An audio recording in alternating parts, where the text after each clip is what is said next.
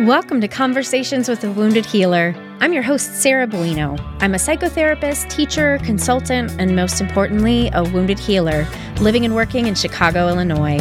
On this show, I interview folks in a variety of healing professions, and we discuss the intersectional journey of healing self while caring for others. We're not just focused on individual healing, but also healing on the collective level from white supremacy, late stage capitalism, and the patriarchy. Thanks for joining us. Hello, everyone. Welcome to another episode of Conversations with a Wounded Healer. Before we get into today's guest, I wanted to share about an article that I read recently that I think might be of interest to many of you. It's called Capitalism Can't Heal Us by Tim Fry, and it's an opinion piece that was featured in Newsweek. So if you just Google Capitalism Can't Heal Us Newsweek, or Tim Fry Newsweek. I'm sure it will come up. We will also obviously put it into the show notes. I specifically wanted to talk about it on this podcast because what Tim talks about in this article is exactly what we've been talking about on this podcast and why politics and examining capitalism and white supremacy and all that sorts of stuff, why it is actually an important component of healing. So, basically he is talking about a lot of the what how, what do we call them? I can't even remember what they're called, but essentially a lot of these like capitalist based platforms that are purporting offering more access to mental health help. So you cannot listen to a podcast these days without hearing an ad for one of these companies. Probably only one you keep hearing over and over and I'm not going to name it because I don't want to get sued. But every time I hear an ad for this company, I'm like, but you don't know what's happening behind the scenes. And I did a little TikTok thing about it. But basically, you know, these companies are saying that they're providing access to mental health. Well, they're saying that they're providing access to therapy. But truthfully, it's like, it's like support. I don't know. You can't have text therapy. I'm sorry. Like, I am all for changing with the times, but you cannot do therapy over text. You just can't. You cannot do it. I will never I will never believe anything differently or if I do, I guess maybe I'll be struck by lightning. We'll see. But at any rate, so Tim talks about the root cause of a lot of our ailments, our anxiety and and eh, our depression and alcoholism and addiction and all these things that our society is suffering with a lot of the root of that comes from the way our society has been structured around capitalism, productivity, right? Making money, being successful. And so I'm just going to read a couple quotes from this article that I thought were so great. The reason we don't have any actual root cause solutions for the mass distribution of inequity, injustice, and trauma is because perpetuating all of it is actually quite profitable. That's scary as fuck, y'all. And it's true. I've been obviously talking a lot about this um, uh, embodied social justice course that I took. And there was a, a unit there where we talked about the medical industrial complex. And the person who was leading that said the exact same thing that it's profitable for people to stay sick. Like, I don't know if anyone else remembered this, but when there started to be more medications come out that were treating um oh goodness what were they? Now i'm blanking. They were treating constipation that was due to taking pain meds right? So the thing about taking pain meds is that it gives you constipation. That is one of the side effects. And i thought at the time if you're taking pain meds and you're becoming constipated, then you have to add another medication on top of it. That's quite a profit for the company rather than trying to address the pain in the first place in a different way than pain meds, right? So this is that's one example of the way that the system profits from people's illness. And let me read another quote. We need to start asking ourselves why we need so much therapy, self-help, medication, and healthcare to begin with. It's because we're all vulnerable to the consequences of relying on systems, institutions, and industries, all of which were initially designed with the so called purpose of supporting us, that are mismanaged and have become an over politicized, widely dysfunctional, deeply corrupt and incestuous quagmire of conflicting and profit driven interests.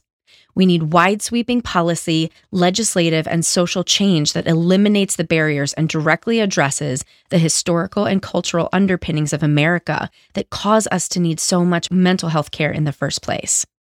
Just as the antidote to a poison can't be more of the poison, we can't silence the reverberations of capitalism with more capitalism.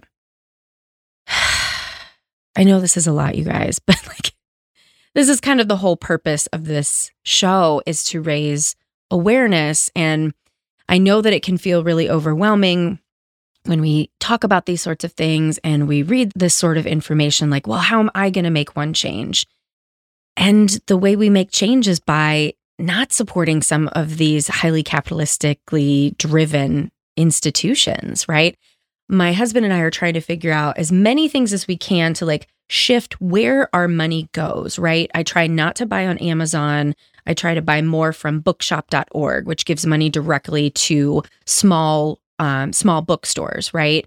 Um, I'm trying to like buy sustainable toilet paper, you know, that doesn't use plastic and that uses bamboo um, so that it's more reusable, right? Like where our money goes is part of how we make this change. And those are some of the individual things that we can do in addition to obviously voting and getting more informed and yada yada all that stuff that i'm sure that you are all doing and you're tired of doing but here we are this is where we are in the world right now and so at any rate i wanted to share that article with you look it up read it i am hopeful I, I reached out to tim fry and i'm hoping that he will come on the podcast and we can have a deeper discussion about this because this is really where a lot of his work lies and we can't heal if we're not able to get access to the resources to support our healing. And so that's what this is all about, y'all.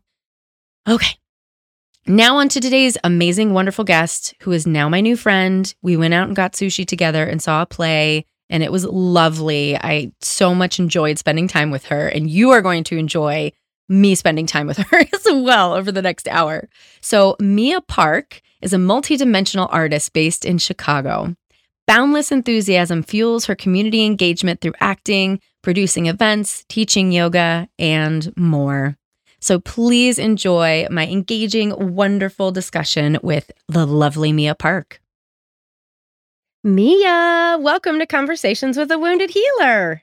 Hello, Sarah. Thank you so much for having me. Yeah. Do you want to share our mutual connection and the reason that you're here today? Cool. Yes, I would. So, Annika Seitz is a fantastic therapist that works with you. She does. Yeah. Her and I, Annie and I have known each other for over 20 years. Uh, we are children of the 90s. We know each other from the music scene. Uh, oh. Her and I respectively played in oh. bands. Yeah, yeah. She's a great bass player, great singer. And I'm a drummer. She's a bass player? Yeah, she actually plays guitar as well, too. Yeah. Annie, I am offended that you've never told me this. Yeah, the big thing is for me, for Annie, is the singing. Like her and I actually sang in a kirtan group together. So kirtan yeah, is kind yeah. of this like, yeah, yeah, yeah. So we know if you're familiar with kirtan.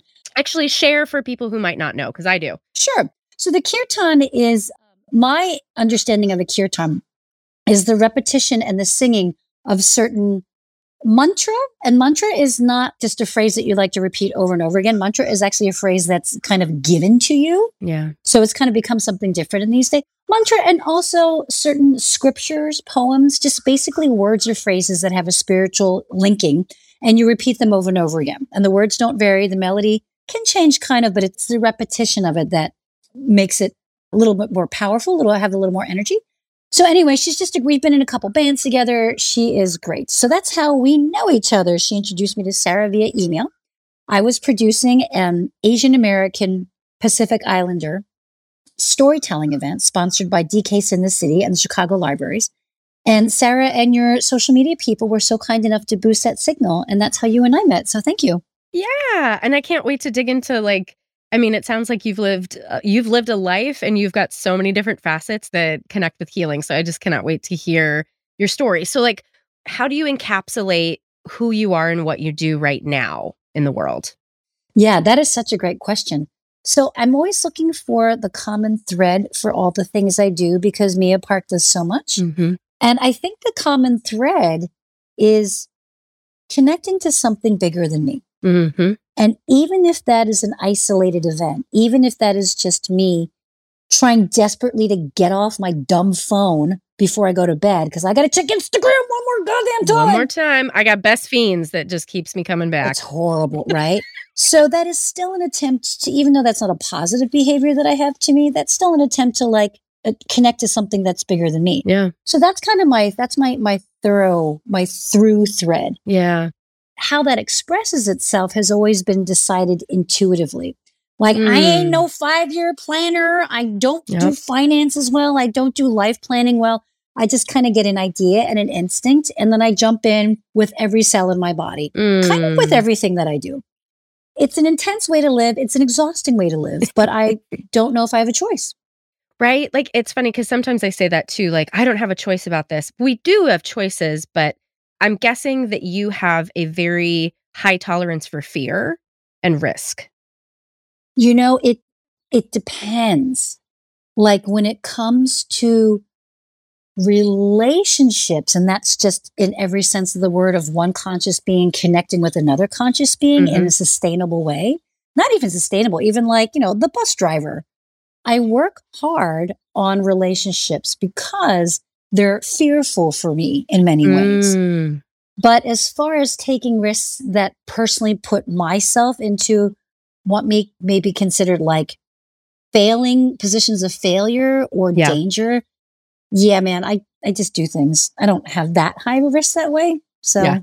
Yeah, Yeah. yeah, yeah. Well, I'm. I, I think especially I, maybe theater teaches us that, right? Because you did theater as well. I still do. I just did a reading at the Goodman on Saturday. Yeah, And I'm doing a workshop at Looking Glass next next week. Yeah. yeah, yeah. So, it, do you do you think for you that comes from performing that?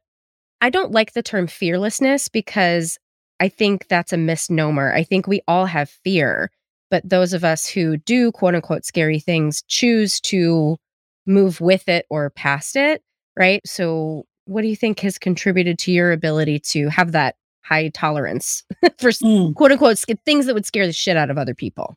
Right? The performing, it's actually the other way around. The performing came because I can jump in and just do something. Mm. So performing, I mean, I still get scared. I still get terrified. Performing was really terrifying for me at first. I didn't become started acting until I was 30. really? You know, it took me a while. Yeah, I started hosting this kids TV show called Chic-A-Go-Go. It's still kind of somehow it's this thing, even though we don't film anymore. It's on cable access and it's like this huge cult following and it's just Oh kooky and wacky and weird. Yeah, there's a puppet, bands lip sync. We've done over a thousand episodes. I started hosting Stop that when I was 28. Where do we find this?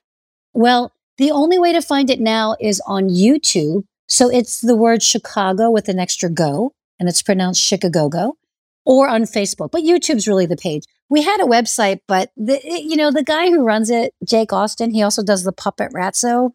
He's always been in his own beautifully neurodivergent expressive way I love and it. I am too. But I mean, it's funny because you have these character people. If I can tangent for a minute, Please. sometimes we have these character people like Sonny and Cher, or you know these these performers that are like these characters. hmm So when Jake Austin the human is Ratso the puppet, and when Mia Park the human is Miss Mia the host, it's like peanut butter and chocolate. It is like eggs and cheese. It is just hand in hand. We get together and we gel and we meld. We don't need a script. yeah. It's just instant. And actually, Mia Park and Jake Austin, the humans, don't communicate the same way. We're Right, just busy. But right. when it's the puppet and me as the host, it's pretty unstoppable. And that's a beautiful relationship that I cherish. And it's with a puppet, which is kind of great. So cool.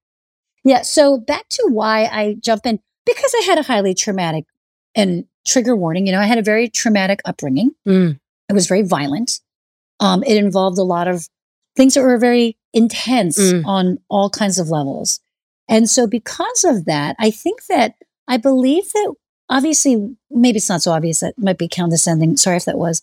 But I believe that we develop our patterning at our fundamental ages.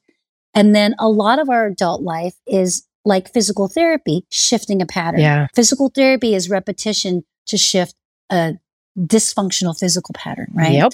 Yep. We've got cognitive behavior therapy, we've got breathing techniques, we've got all these other tools as adults to shift our mental and emotional patterns. And so, do we have a choice? Yes. When I said earlier, I don't have a choice, I absolutely do have a choice. I agree. Yeah. However, I feel, in some ways, I feel very alive in air quotes when I'm leaning into the survival skills from having yes. such a highly intense and traumatic childhood. Yes. I think a lot of us do that. It's just, you know, and it has to do with my personality, with who I am. It has to do with like what I survived growing up. Yes. And, you know, just a combination of those things that propel me towards what I do. Yeah. So, and if it wasn't for more introspective techniques like yoga, my jam now has actually been Tai Chi for a long time, mm. with breathing exercises, with meditation. If yeah. it wasn't for those type of techniques that I practiced or was introduced to, you know, I would be a human being that makes more choices that put myself in in the way of being whole, you know. I relate to every single thing you're saying. It's funny, I was literally right before this just writing about this because I'm working on a book about my own trauma and I had done an interview with this woman and we were talking about how the nervous systems react to our early environment and you know the propensity towards sympathetic arousal which for folks who don't know what that is basically that's the fight or flight response that's mobilizing right? It has you moving and doing something. And some of us get patterned towards that like that activation that moving and some of us are patterned towards collapsing and more like hopelessness and and and non-action right? So everything you're saying, I'm like, yes, check, check, check, check. And it's any survival strategy can help you be successful and it can get in your way, right? So I'm hearing you say, like, that part of you may have helped you be successful in your career, but it may be impacting your relationships in not such a great way.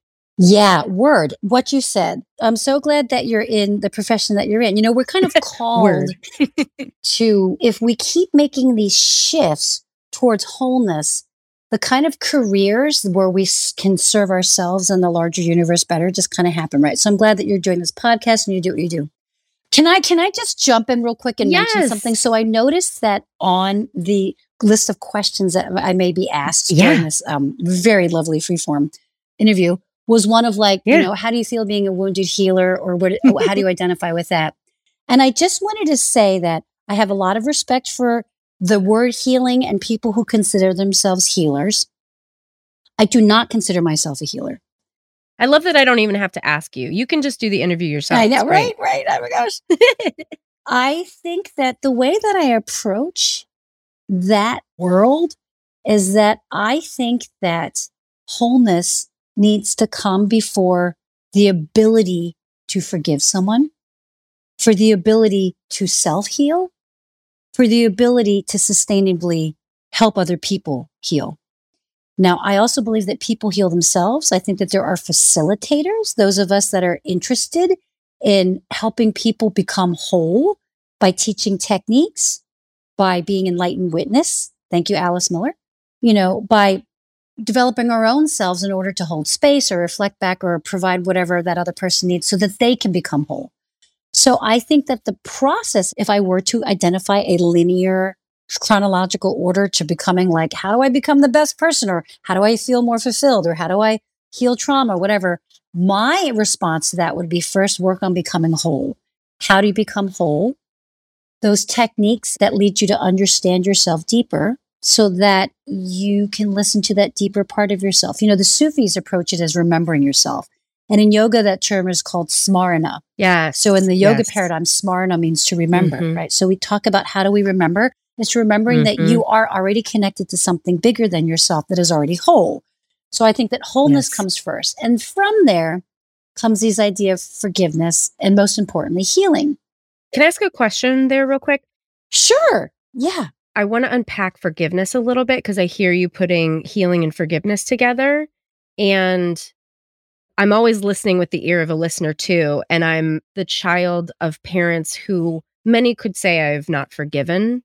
There's this very fine line with forgiveness, I think, where it can be used against people and have them go down a route that's more traumatizing rather than healing. So I just wanted to throw that in there, but keep yourself unmuted. Just throw in whenever you want. I feel like if we're going to kind of talk about forgiveness, I feel like in this Western Christian dominated world, whether we believe in that paradigm or not, Boom.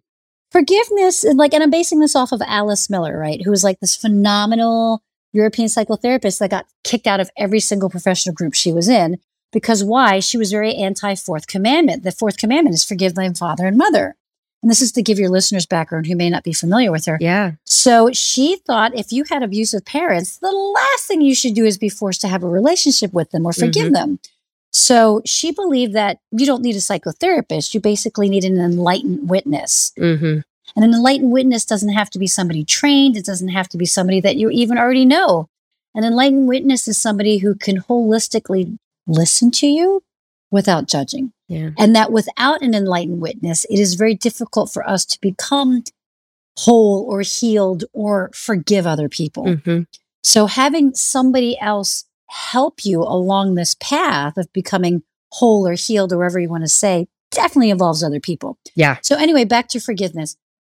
Based on that idea that we should never be forced to forgive someone because that's just going to hurt ourselves. Mm-hmm. And if we're trying to forgive somebody because we have this moralistic imposition that's been imposed upon us, like fuck that bullshit. You know what I mean? I have um, Mm-hmm. family members who I I can't even exp- I think I've gone from hatred to paralyzed fear to segueing into somewhere into being numb thinking about my Yeah. family members. Yep. So I'm not even in that place of forgiveness and I I stopped putting pressure on myself to forgive a long time ago. Yeah. Once I finally cellularly understood the fact that there ain't no hell, we're in heaven, we're in hell. There's just getting to know myself better and then making choices from that place. God, now I've let myself off the hook so much about trying to forgive people. Yes. So I think we, Were you raised Christian? oh, very, yeah, my What what what denomination? Korean Presbyterian, which is super conservative. So conservative you have to I sing must it. sing it, Koreans. You're so damned. We can. That's a whole other Oh podcast if we want to talk about the K people. Wow. But um, Korean. the K people. yeah, Oh my god! you know us Korean Americans or us Koreans. It's just like very, very yarishimi, which means very Mm. with intensity. But back to the idea of like healness, wholeness, and forgiving. I think the same concept of healing to me is similar to forgiveness in the sense that if we can't be whole, then it's going to be really difficult to really heal somebody, right? Or heal ourselves, in other words. And in the same way, if we're not whole, it's hard to forgive somebody. And everything has to start with ourselves, I believe. So the ability to, you know, make peace with and accept yourself, forgive yourself, I think that's a byproduct of becoming whole. So honestly, in my personal development and how I try when I teach my yoga therapy or teach Tai Chi or whoever I'm working with, Mm-hmm. I work on wholeness before healing or forgiveness. And I'm working on that with myself too. I think there's a lot of benefit that can come from thinking about, like, I believe, okay, I believe that becoming whole first has to come with acceptance. You know how there's the Holy Trinity and everything Father, Son, Holy Ghost, Mm-hmm. awareness, understanding, acceptance, you know, all these kind of different things that we have. So I feel like the struggle is one of those triads that help us become whole because we have to acknowledge that there is a struggle. There's pressure in life, and the struggle's not bad. Like you said, the struggle helps us develop. That's being human. I also feel like there's an acceptance that needs to happen. And this is where I segue in forgiving. Like, if you can accept the fact that you are angry at somebody or accept the fact that maybe you're not as whole as you want to be or who you think you want to be, the struggle is real and it's already there. We're all already struggling. But I think accepting is a hard part of that struggling. I mean, like really cellularly accepting yourself and accepting situations. Yeah. Right. Like there's the acknowledgement of the situation, and then there's how you relate to the situation and how you relate to yourself Yeah. relating to Word. the situation, right? Because you can just have anxiety, but then you can also judge yourself about having anxiety, which makes it compounds it. Uh, uh, compounding is the thing, right? I love that you just said compounding. That's such a great word to express what we're talking about because we talked about these patterns that we're in. Mhm. Wouldn't it be easy if it was just one pattern? There's like a bajillion patterns overlapping, making this giant, like, what did you call that thing with the pens that go round and round in circles? Stenograph? Spirograph. Spirograph. So, like, existence are all these patterns spirographing on top of each other, and most of them are dysfunctional. Yep. Right. Or dysfunctional to a level. Right. So, like, the pen gives out, or then the pen is stronger, and then it becomes like a gobbledygook. And it's not just two dimensional, it's like 14 dimensional, Mhm. right? You just pick something up and you look at it. So, I think with that graphic or this, this some symbolism, I think one of the beauties of understanding being human too is that, you know, I'm talking about wholeness and that I don't think that healness can happen unless you're whole. And I think that healness and forgiveness are byproducts of becoming whole. I think that part of the beauty and struggle of being alive is that we never actually become whole. Hmm. Um, we work towards it and we should because that's a deep spiritual practice. Mhm. But it's kind of like in the body homeostasis. The body is physical body's constantly struggling to get to homeostasis, a state of balance. Yep. The moment we are born, it never, ever gets there. Mhm. The body is never balanced. We are never going to be whole. And that's kind of part of the struggle and the acceptance of the struggle. And I think that's okay. Mm. You know what I Mm. mean? That's part of the Mhm. deal. We're never going to be perfect and we're never going to be whole. So we just have to keep trying. And that's the struggle, I think. And it's so interesting. I'm thinking about the way that I frame it, and I Mm. frame it from more of a Buddhist perspective of we are whole. It's like Mm. uncovering the diamond that we're Mhm. doing. And something that really, really supported my, the way that I could, I, I guess, supported the way I could get to acceptance. Cause for me, it's been a struggle to find compassion, right? A- Again, it's about relationship to the struggles or whatever. Mhm. And when I Mhm. hear you talk about dysfunctional patterns, the thing that I learned fairly recently in this therapy modality called NARM is if we can hold those as survival strategies that literally kept us alive as children, rather than calling them dysfunctional, Mm. there is space for compassion to naturally arise, right? So, like, Mhm. If I can share an example that I fucking came to in therapy yesterday and it blew my fucking Mm. mind. So, oh my God. my husband and I are buying, sorry, I don't want to make it about me, but we're no, do it. Do we're, it. we're having a good talk. Yeah. So my husband and I are buying a house. I am a person who needs stuff. I've always been that way. I need my stuff to feel comfortable. And so I'm panicking because this is going to be a smaller place. Mm. I have to get rid of stuff, right? So I'm talking to my therapist about this and I'm like, there's something about comfort. There's something visceral. There's something pre-verbal. I don't know what it is. And as I'm just saying, I don't know what it is. And she's, you know, kind of guiding me to be with my body. I had this not really a memory, but more of a body memory. And having seen a picture of when I was a child and a child enough to be in a crib, so definitely pre verbal, I was going to be bow legged. And so my mom put me in these shoes that had a bar in between the shoes that would keep my feet straight. And I had to wear them even sleeping so that my body would grow, quote unquote, correctly. And instantly I was like, holy fuck. So this whole like rigidity that I have about comfort and having my stuff and all of that, it comes from that. No wonder that survival strategy developed. And no wonder I struggle with that now. And so now, like having that awareness, I can have a different relationship with that, what I have always called rigidity and that need for comfort. Isn't that just like fascinating? That's amazing. Yeah, I'm super down 100% on what you're saying about it's about relationships. And the first one's with Yeah. ourselves and our relationship to the anxiety. I love hearing that you have such a healthy, welcoming relationship to this memory. That's so fascinating about like you were literally bound. You know what I mean? Like from a Yeah. very fundamental patterning age, like you Yeah, were literally right. bound Yeah. because it was good for you. And who knows? Right. Probably who knows what your physical body would have been like if you weren't bound, right? Exactly. Right. you're just you're just putting oh, wonderful. Isn't that fascinating? So fascinating. Hello, everyone. I'm interrupting this amazing conversation with an invitation and request. I can't believe it, but Conversations with a Wounded Healer is nearing our 200th episode. And if you've been with me for a while, you know this podcast has been an instrumental part of my own healing journey. And I'd really love to hear more about how it's been a part of yours. So for our 200th episode, I'd love to include your voice. Just go to speak-2.us slash convos with a wounded healer, and you can leave me up to a 60-second voicemail about how this podcast has impacted you. And for our 200th episode coming up in November, I'll include your message.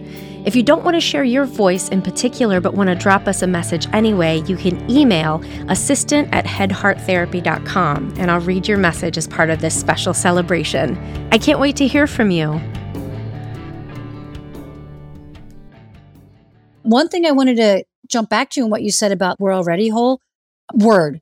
So, like, if I had to believe in a spiritual paradigm, it's heavily influenced by Tantra and not like what Tantra thinks Yeah. is like Sting or the sexy seconds thing. It's a very, very, very small Right. part of the philosophy Mhm. of Tantra. But Tantra is a Vedic. Um, yes. And so is Buddhism. So the roots Yeah. are really the same, right? In the Vedas. Yep.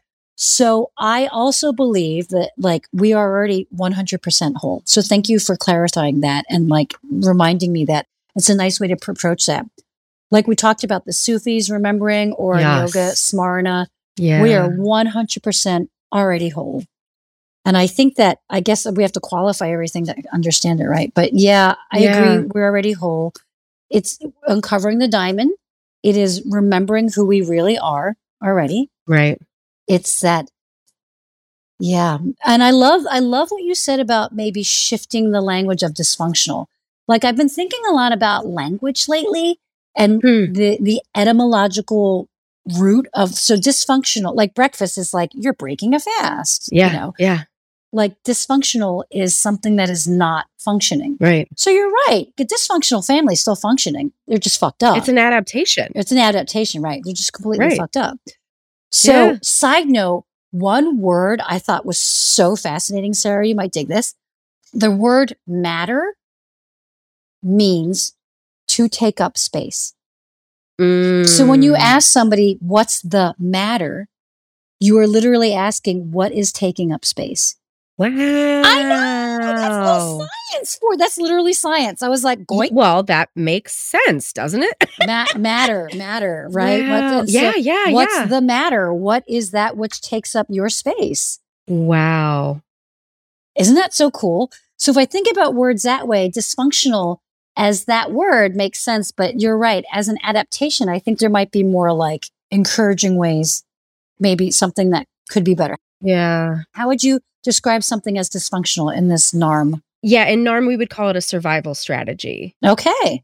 And then witnessing the wisdom of the survival strategy rather than pathologizing the way that it gets in our way. hmm Yeah. I love that. Oh my gosh. So I am having an experimental relationship with somebody right now. Mm, And the way that that this is going, kinky. I know, doesn't it? It's so much more simple than that. I have this romantic interest who is currently in a place where he does not want to be monogamous. Mhm. And I am currently in a place where I am uncomfortable unless I am monogamous. So Mm. monogamy is very important to me. So I'm just trying to figure out again back to relationships and like wholeness and forgiveness and this whole thing. It's like yeah. let me see if I can say this in one way. So the experiment here is if I can develop an authentic relationship with this person that I want to have a very specific relationship with. So if I want to be romantic partners with this person, Mhm. then I will suffer because this person will not be monogamous. Mm.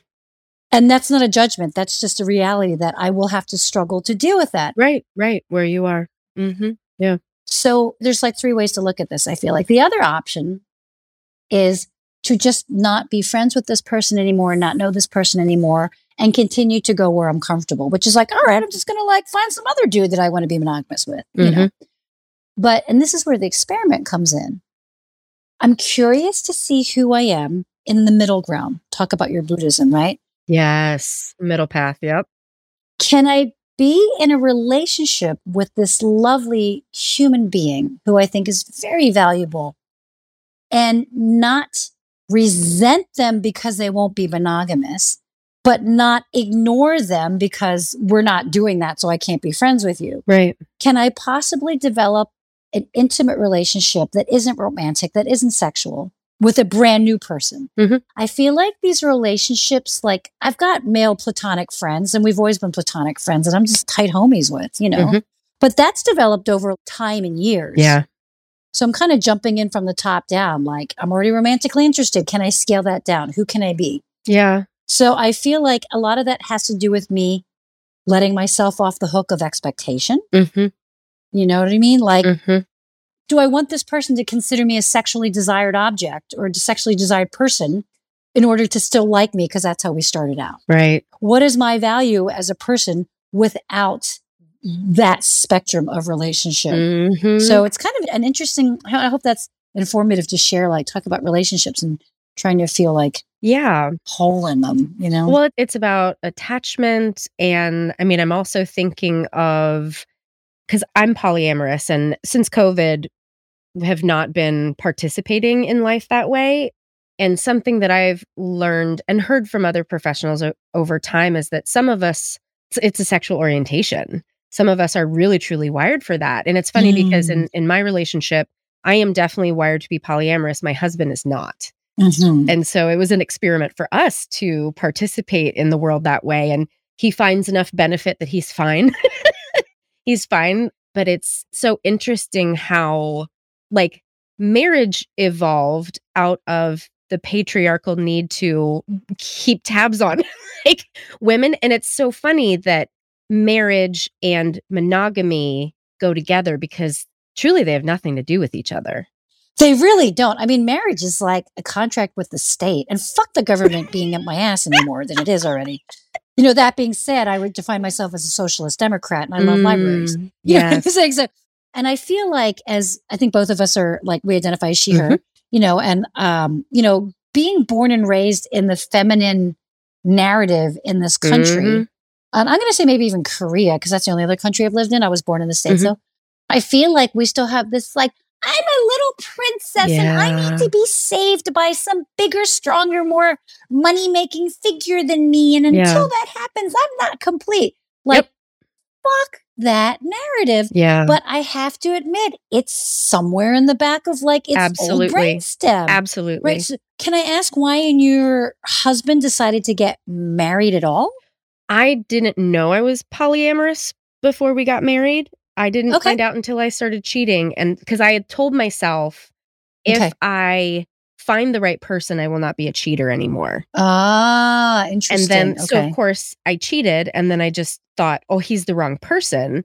But after, like, because I wanted to stay committed. So I kept working on it and realized, like, oh shit, I'm not cheating because I'm an asshole. I'm cheating because I am wired differently.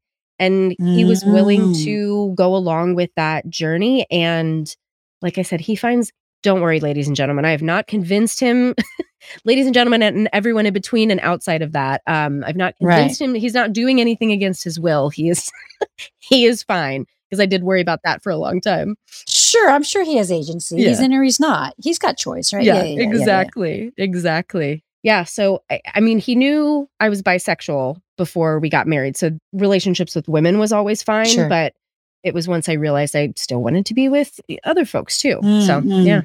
Yeah, I think that there is a wiring thing. Like I was just really, really ex- learning about asexuality and that, you know, it's not, I need to learn more about this because I was thinking about that the other day Okay. too. Because at first, part of me was like, oh, asexuality must be a trauma response. Right. And then I was like, but being gay is not a trauma response. So, it has to be its own sexual orientation. So, tell me what you know because I want to know more. exactly that. That exactly what you just said. It's an, it's anecdotal. It's just kind of like talking to people. I haven't done any kind of like clinical research, but just thinking about like again relationships. Like hmm married people can be in an asexual relationship. It's about communication too, right? Mhm. But is asexuality a result of sexual abuse or Right. trauma? Right. Right? Right. I always assumed it was too. Yeah. Is it a true orientation? Like you're talking about being wired as a polyamorous person? Yeah. I feel like, and I get that. Like I said, how I said earlier, like I don't have a choice. I also feel like we change. Yeah. Like maybe right now, Yes. polyamorous works for you and me, and it doesn't for me. And maybe in five years, I'll be all about it. right. Like I don't, you know, when we talk about becoming, remembering our wholeness, Yeah. and shifting these patterns like what kind of behavioral choices feel more life-giving to us Yeah. 100%. And it's funny because I, as I've been healing from my own sexual trauma, the spiritual coach, for lack of a better term, has said you might choose not to be polyamorous later because it could be for me polyamory could be a survival strategy Mhm. i don't know if that's truly my orientation the way that i am or if it's a survival strategy that i developed in defense of the abuse that i suffered right Mhm. And if we hanged that idea of what is an old brain childhood developed response, like say being Mhm. polyamorous because you needed that survival versus my brain functions this way as much as I'm right or left handed. right Right. right What's Right. the difference? Mhm. And like, what is the difference? I mean, look at your legs that were supposed to supposed to be Right. bow legged, Right. in quotes, right?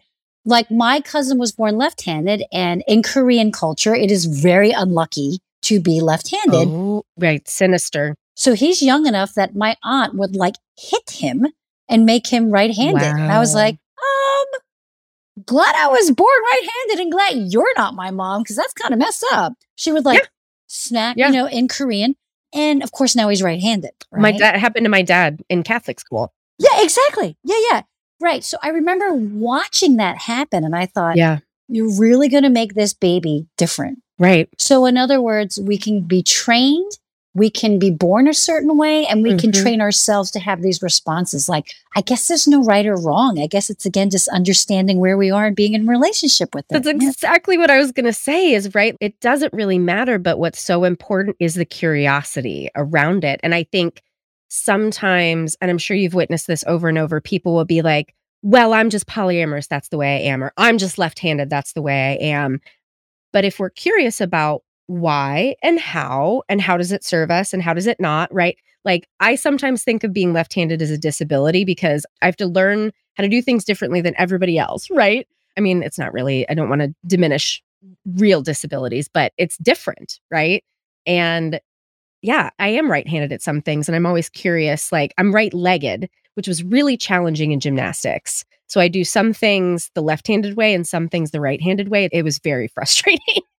I was a gymnast too, so I get that. you were? Oh, yeah. Oh, we could talk about that forever too. Yeah, it was great. Was it abusive? What, did you do that here in the States or in Korea? I'm from Philadelphia, so I did it Philadelphia. in Philadelphia and I made it to state regionals and I fucking hated it. Me too. I'm so glad I was a gymnast. yes. But uh, I really hated it. And so I blew off the biggest meet of my life and the team suffered Mm. because I wasn't there. And that's when my coach finally realized like maybe I should let Mia quit. But anyway, Yes. I was like 11 or 12 or something like that. What about you? I quit when I was 11. Yeah. Yeah, yeah. Yeah, because I yeah, I wanted to sing instead. How funny. But yeah, I feel the same way. Like the foundation of body awareness and I guess what is it, proprioception, like how you move through space. Mm-hmm. There's nothing better, I think, than like setting someone up to be able to like move through space and feel like they are in command of their body. And it's an abusive system. It's an abusive system. And the irony is that, like maybe like you, I was being sexually abused while I was training in Oh, gymnastics, not in the gymnastics Right. context, though, in a different Mm. format. So I do agree with you. Having that agency to be in your body, especially being young and strong, Yes. right? Children's bodies are just like awesomely strong Mhm. and just open. Having that dual thing going on of like, this is happening to me in my body, but I'm also developing strength and agency in my body. I think that those two are really powerful tools. Abs- well, what happened? Tell us what happened next. I'm not ready to talk about, Du- totally fair. Totally fair. but I've spent a, a large part of my adult life being in my body. And I think a lot of that was because, you know, of the abuse. Yeah. So I, from gymnastics, I did also, my father was a martial arts guy when I Mm. came to this country. Mm. So I did a lot of martial arts. I had to grow up above the studio, blah, blah, blah, the whole thing. Oh wow. Yeah, yeah, yeah. We moved around a lot, but for a while we lived on top of the martial arts studio. So it was like that. And then it was also like running track. And then it was on my own. It was doing Kung Fu starting from my early 20s. And then I've been doing yoga since 2006. You know, now Mhm. Tai Chi is my practice.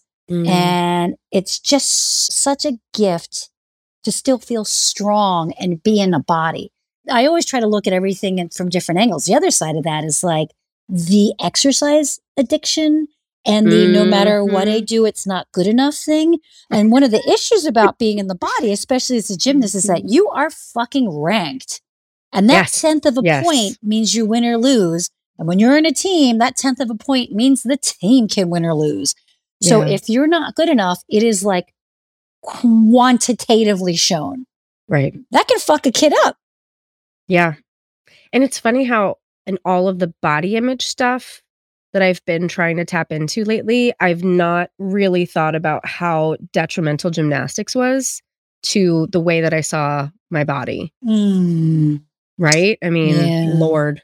So talk about body stuff. So I have like a weird, do you see my weird pinky? Oh, you do so weird pinky. Love it. I broke that doing a back handspring and I was mm. so afraid of getting in trouble or disappointing the team or all that that I never told anybody. and it, tell them. It never wow. got set or splint. So now I have a weird wow. pinky. Yeah. And that's when I was like in I kind of move pinky too. Do you let me see? Is your oh it's not is, quite as weird, but both of them. Both of them are kind of like Oh, you do. Can we can we I crack them sideways. Can we do like an air pinky promise? Pinky what are we promising, Sarah? We are promising to love ourselves. Air Pinky promise with yeah. Sarah. Air Pinky promise with our weird pinkies. Ah. I just had this sense that I was going to absolutely love you. Oh my gosh. It's so funny. I that's how I pick guests. It really is not very scientific. I'd see someone and I'm like, I don't know, the energy is just great.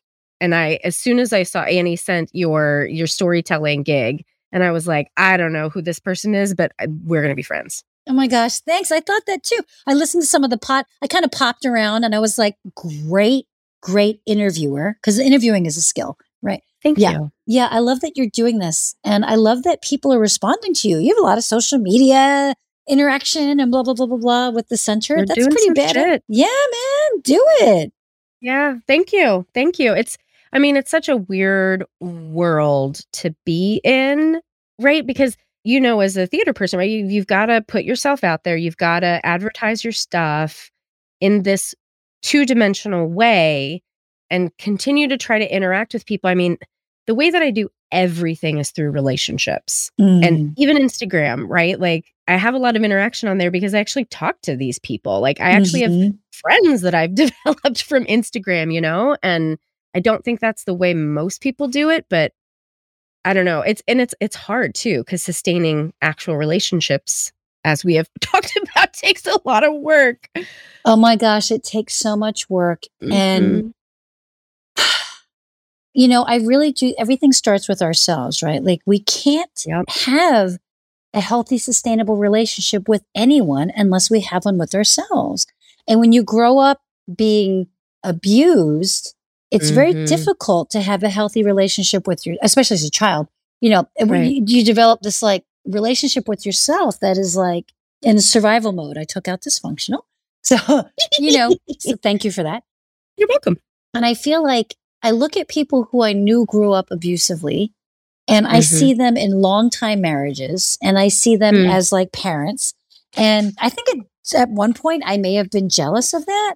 But now yeah. I just kind of am more investigative. Like I never had kids and I'm so fine not having kids. Same. Oh my God. Too busy reparenting myself. Thank you. Don't Lord, don't yes. need the response. I don't even have a pet. Like I've got oh. plants. I'm good with plants. like I don't want how much joy because then then I would start taking care of like a pet or the plants more than me. Like having mm. more to take mm. on my plate is a deflection from taking care of myself, right? Anyway, absolutely. And that's what mm-hmm. I began to see with people in relationships. Like people mm-hmm. with kids, people with partners, people with one long term partner. And I'm like, you beat yourself up all the time. I don't know how in the world you've been in this like 15 year relationship with this other human being, but I don't know the intimate works of your relationship. Exactly. And for some reason, that partner that you have been living with for 15 years, that you see every day, all the time, especially during COVID times, somehow you work and I used to judge the level of those relationships I saw. Yeah. Like, you and my relationship must be so fucked up because you are so hard on yourself. Then I realized, like, Mia, back off. It's none of my business. And so, what if their relationship is like contentious or just leaning into skills that they already have that are not as healthy. Mhm. It's kind of my beeswax, man. Well, and that goes back to this idea of how feminine and female people are socialized that marriage is what you have to have, right? That's what equals success, right? I have been guilty of that too, thinking about like, oh, obviously I've been married for 16 years, so that means I'm healthy enough on some level. But you're right, like it could be you're just your fucked upness goes together really well and you just be fucked up together. right? So, case in point, I went to a relative's house and they have two cats and the litter boxes are in the basement. So there's a basement there's like the first floor. The first floor of their house is where the husband dad has his like at home office Mhm. and there's a little like reads there, whatever. And that's where the guest room is. So it is the teenage son's responsibility to clean the litter box. and I was just like, hey, family person, I think that your son is not cleaning the litter box because it's starting to really smell like urine. And this is a guest room I'm supposed to stay in. So the bathroom down there. Yeah. And so family member's son was like, I am cleaning it. That's part of my job. I clean the litter box. And I was like, mm, okay. So I went down there to check. And sure enough, he was cleaning the litter box. And his father went down and just threw the litter boxes in the trash bag and was like, it's fine.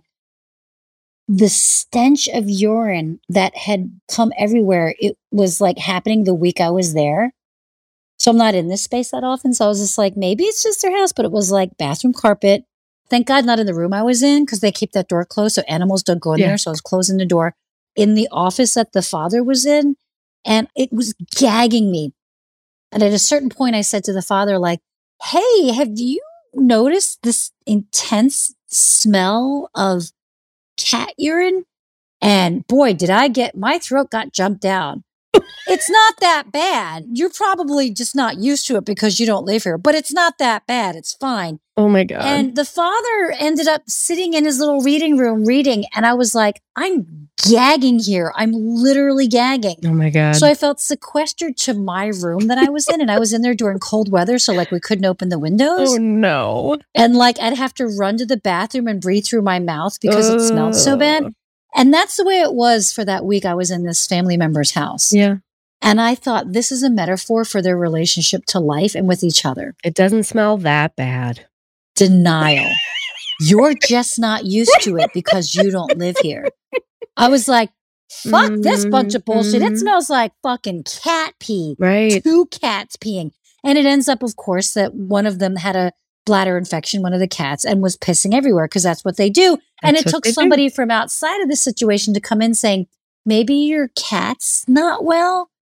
And then when I left, they took the cat in and they were like, oh, she had a UTI. And I was like, meh. Right? This is a metaphor for therapy, right? Like you have the crazy family system and you need somebody on the outside to come in and be like, hey, I wonder if something's happening here.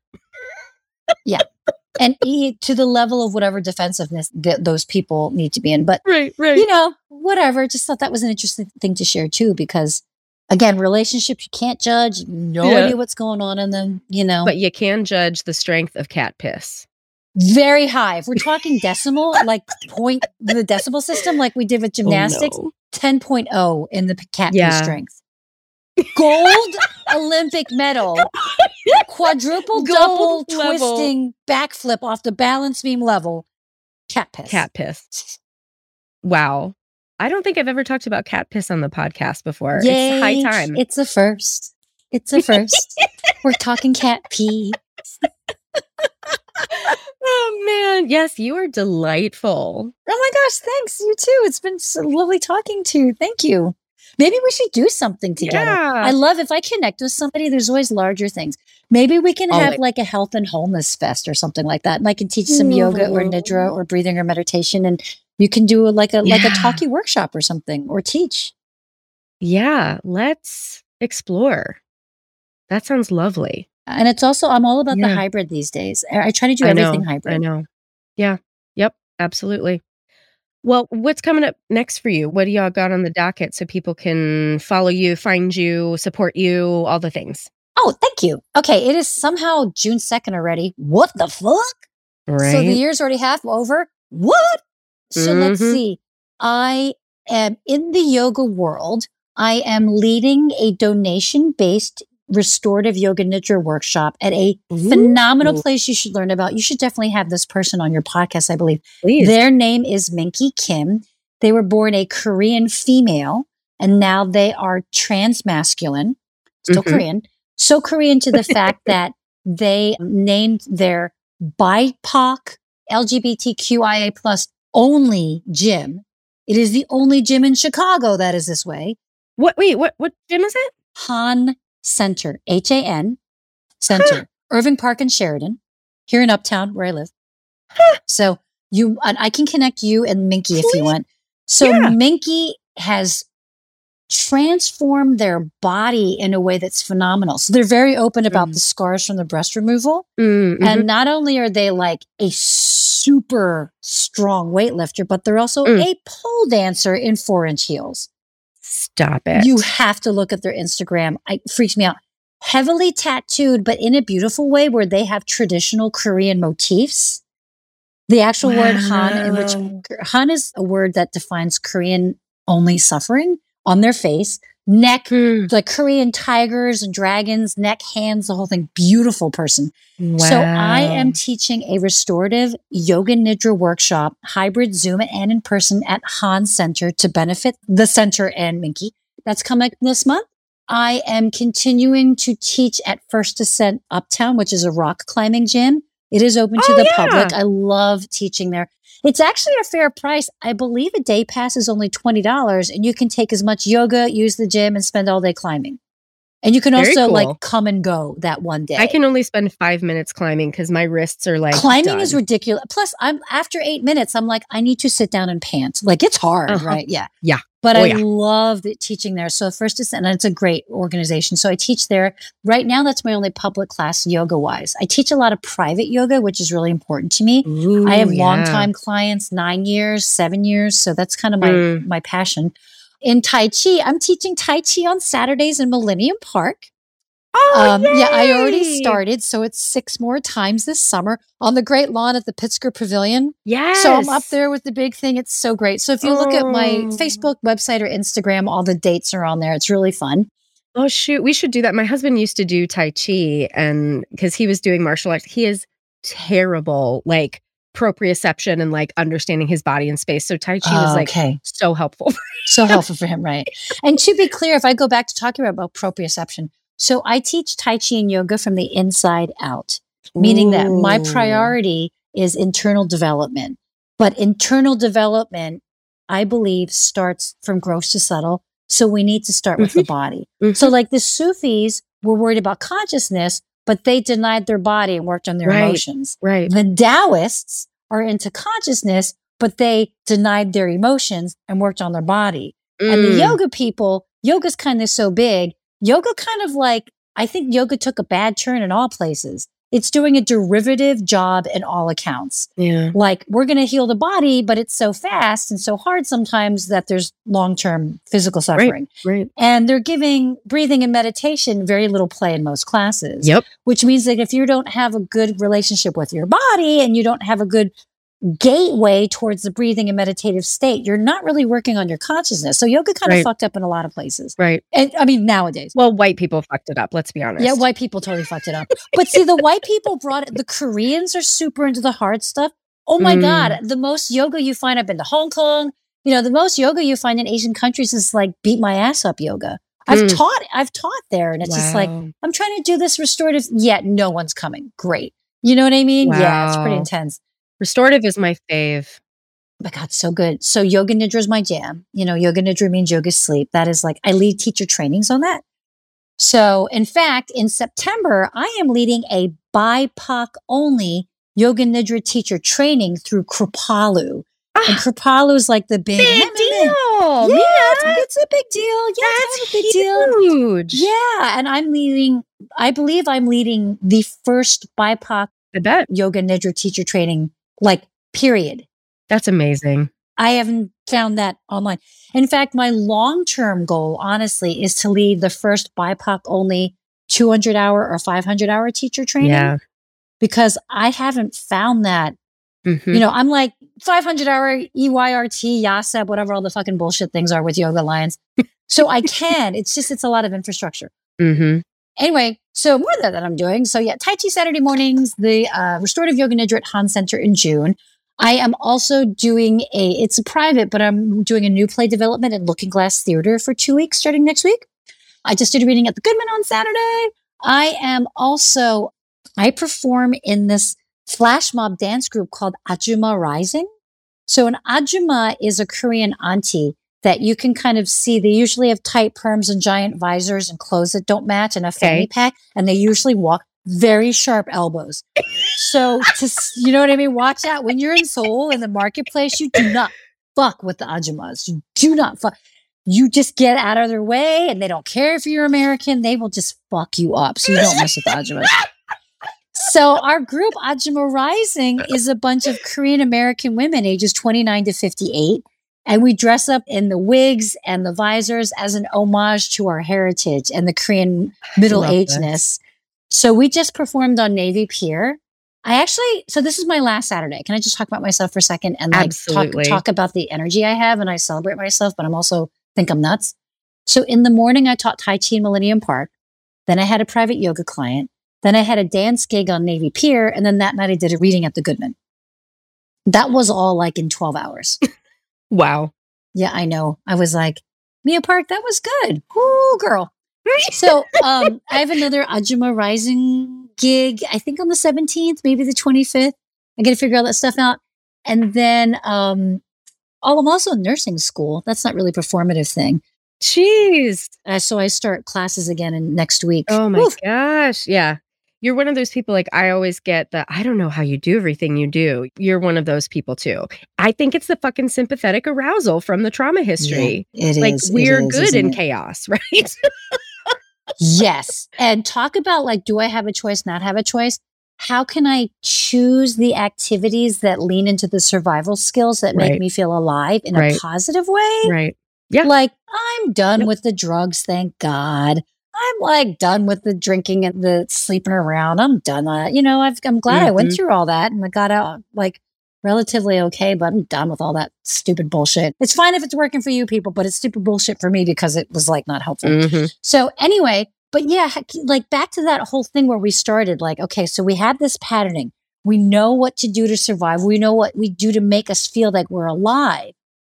Are there options Yeah. that are more life giving in a sustainable way? 100%. Right? Yep. Like doing this podcast. Yes. Sorry to scream in your ear, everybody. I'm just so excited. This was so great, so delightful. So, where do people find out all of the things you're doing? Is it on your website? Yeah. MiaPark.com. M I A P A R K dot com. Great. Well, clearly everybody is going to be as into you as I am. We're going to do something together at some point. We're friends now. It- no turning back. No turning back. Let's seriously like emails, something, phone calls, texts. Let's figure this out about like doing some kind of like health and wholeness type thing, Yeah, like a little festival or something like that. You know, Yeah. we'll figure that out. absolutely. Well, thank Awesome. you so much for being here. Delightful. Can't wait to continue our relationship. Me too, Sarah. Thank you for having me. Thanks to Mia for being a kick ass guest today. To learn more about Mia, you can visit our website at www.headhearttherapy.com slash podcast. Thanks as always to Andrea Klunder and the Creative Imposter Studios for editing, to Liam O'Donnell for our album art, and to Ben Mueller for our theme music. Until next time, bye bye.